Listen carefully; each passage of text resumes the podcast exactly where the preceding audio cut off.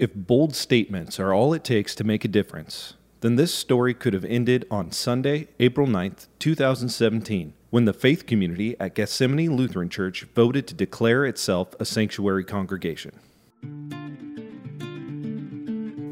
At that point, they could have put a bold statement on their website about the vote, signaling to visitors and neighbors how progressive they are. It's like a modern day bumper sticker. Sure, your car might get keyed, or maybe someone flips you off. But you've made your point with little to no risk, and you still get to be super proud of your woke church. But that narrative went out the window on the morning of June 28th. I'll let Gethsemane's lead pastor, Joanne Engquist, explain. That was the morning that Jose had come into sanctuary at the church rather than him going to Seattle, Tacoma Airport for his flight back to Mexico.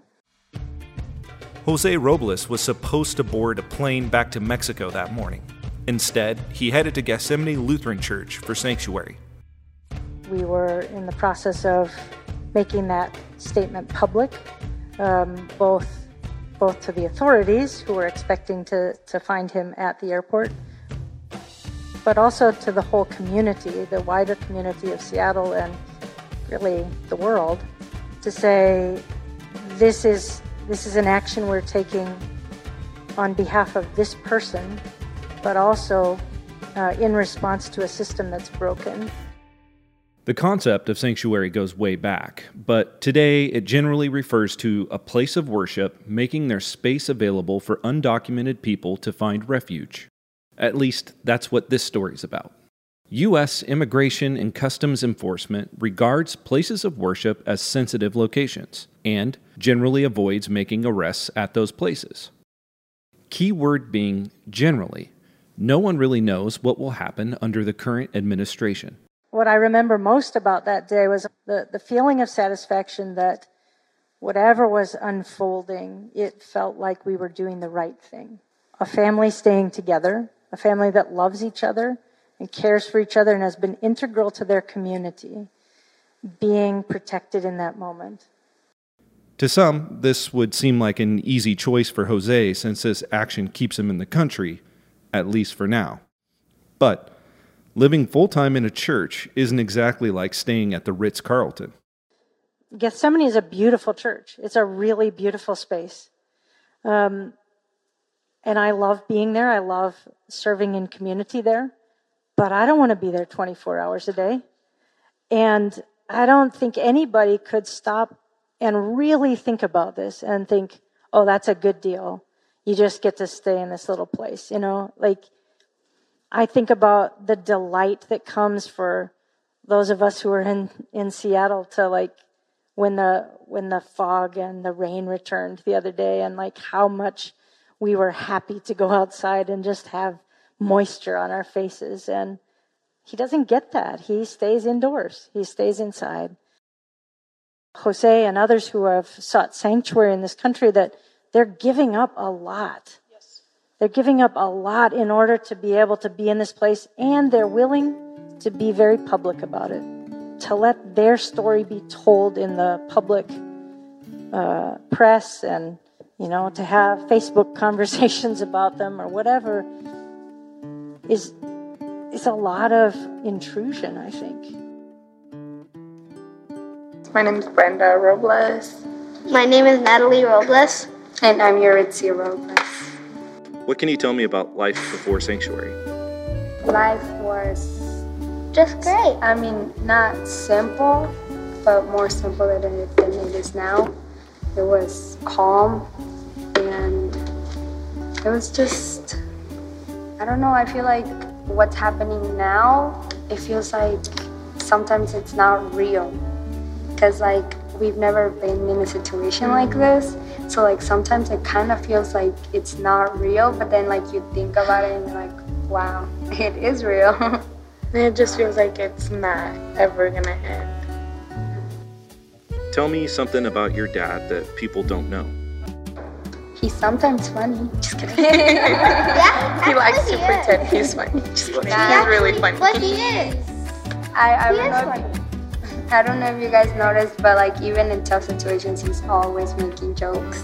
So he kind of just like distracts you for a little bit. So it's kind of like, I mean, I guess he kind of is funny. You, you wanna like, yeah, but um, like it's always been like that in tough situations and stuff. He always cracks a joke and distracts us from whatever's going on, and that's actually like that's very helpful because to distract us while there's like a situation going on, it's kind of hard. But he manages to do it, so.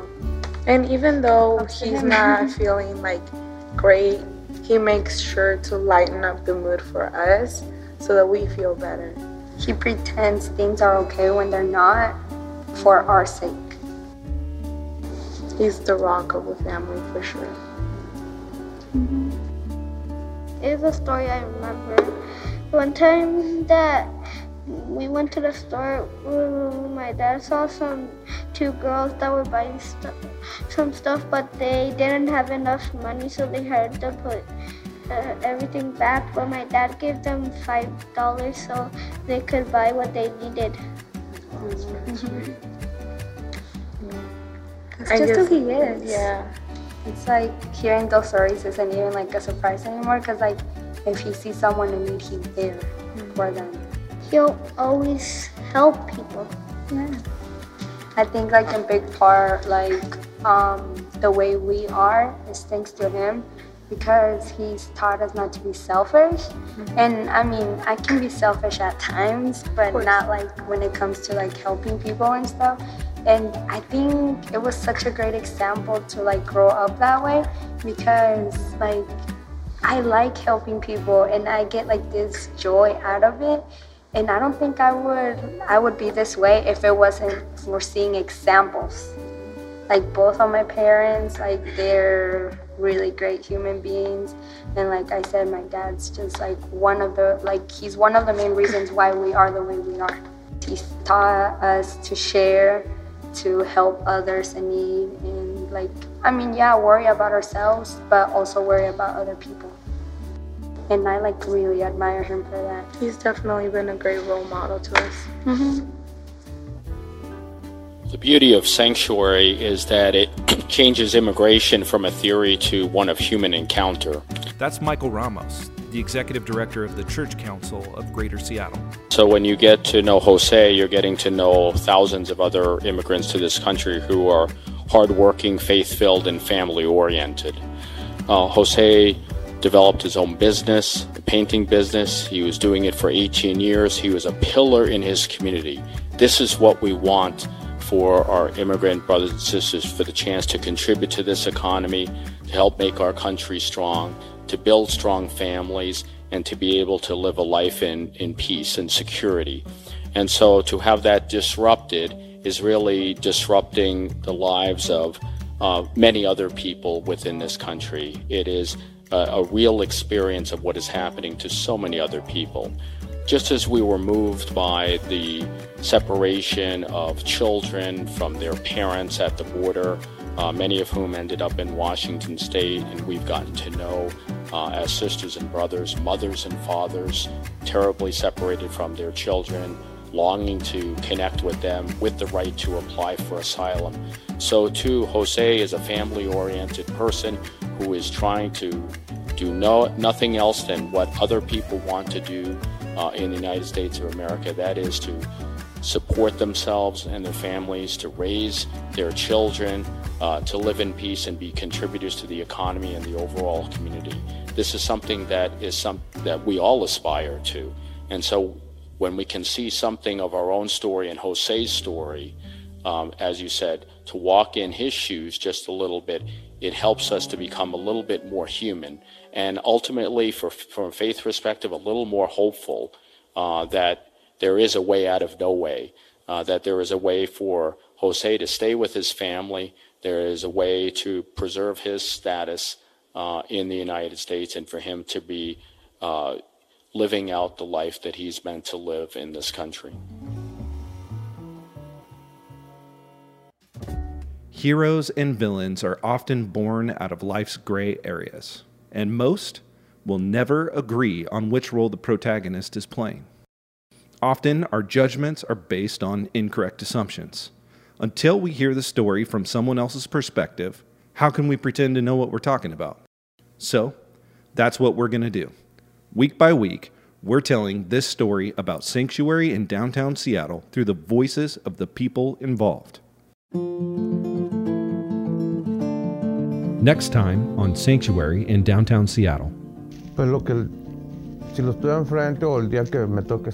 If I had the chance to sit down in front of them and explain them and tell them uh, what type of person I am, I've been responsible my whole life with my work, uh, with my family, um, and um, if I had a chance to, to uh, be out of the church to say directly to them, I've always been a direct person.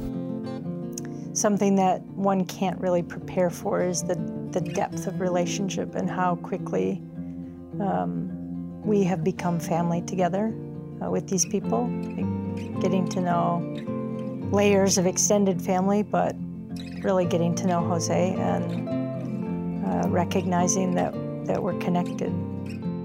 Sanctuary in downtown Seattle is produced by Seekers Northwest, along with the Church Council of Greater Seattle.